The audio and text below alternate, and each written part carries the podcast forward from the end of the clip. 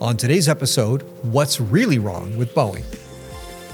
Today's episode is brought to you by Engineering.com, a globally trusted source for engineering content. Check out this and many other exclusive videos for the engineering professional found only on Engineering.com TV today. Now, you can make a good case for the notion that America's most important manufacturing enterprise is Boeing. And few have been so successful.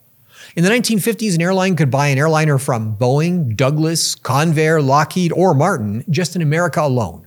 Today, it's just Boeing, and as part of a global duopoly that utterly dominates the globe's large airliner market, you'd think that no company could possibly be easier to manage to consistent profitability. And yet, the internet is now filled with earnest articles about a crisis at the company and what needs to be done to solve it. The Forbes article is titled, Boeing is Haunted by Two Decades of Outsourcing. The New York Times titles its piece, what should Boeing do to fix its long-standing problems? And industry stalwart Aviation Week has run an op-ed entitled, Can Boeing's Misguided Leaders Be Stopped? Now, with two software induced 737 crashes plus the recent door plug incident, the critics have plenty to chew over. Even the non engineering people are asking some pointed questions. Boeing's share price has been flat post COVID despite a huge surge in global demand. The company shut down production of the 757 with no modern replacement in the pipeline. The 747 program has finally died of old age, and 767 has withered to a military tanker operation.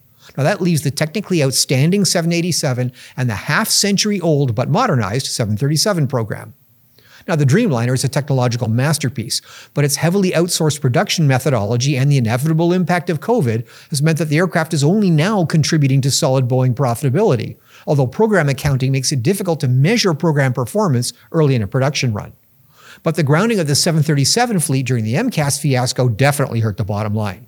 Now, I've commented in the past about how FAA type rating regulations played into the choice by Boeing to use software to modify the aircraft's flight characteristics, but none of these issues appear related to the actions of Boeing's upper management.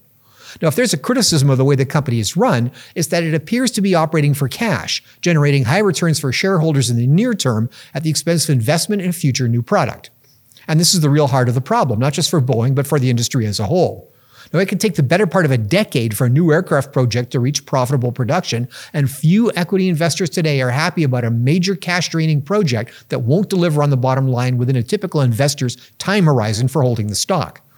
In an era where there's a chronic shortage of new airliners, it's definitely more profitable to build more of what you're already building rather than innovate. But Wall Street is notoriously fickle, and when the backlogs are burned through, and they will be, airlines will be more than just kicking the tires when sourcing new aircraft.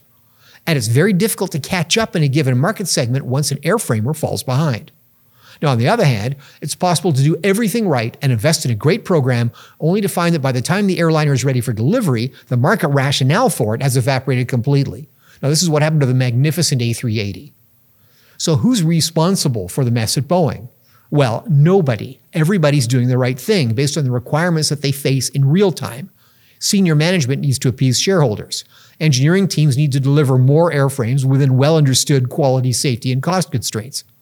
Airlines want newer, more capable, and fuel efficient aircraft, and they want them as fast as possible. Now, all three of these things are fundamentally conflicting. Basically, it's a crazy industry. Building airliners is a little like playing poker. You can do absolutely everything right and still lose your shirt. Well, that's it for today's audio version of End of the Line, brought to you by Engineering.com.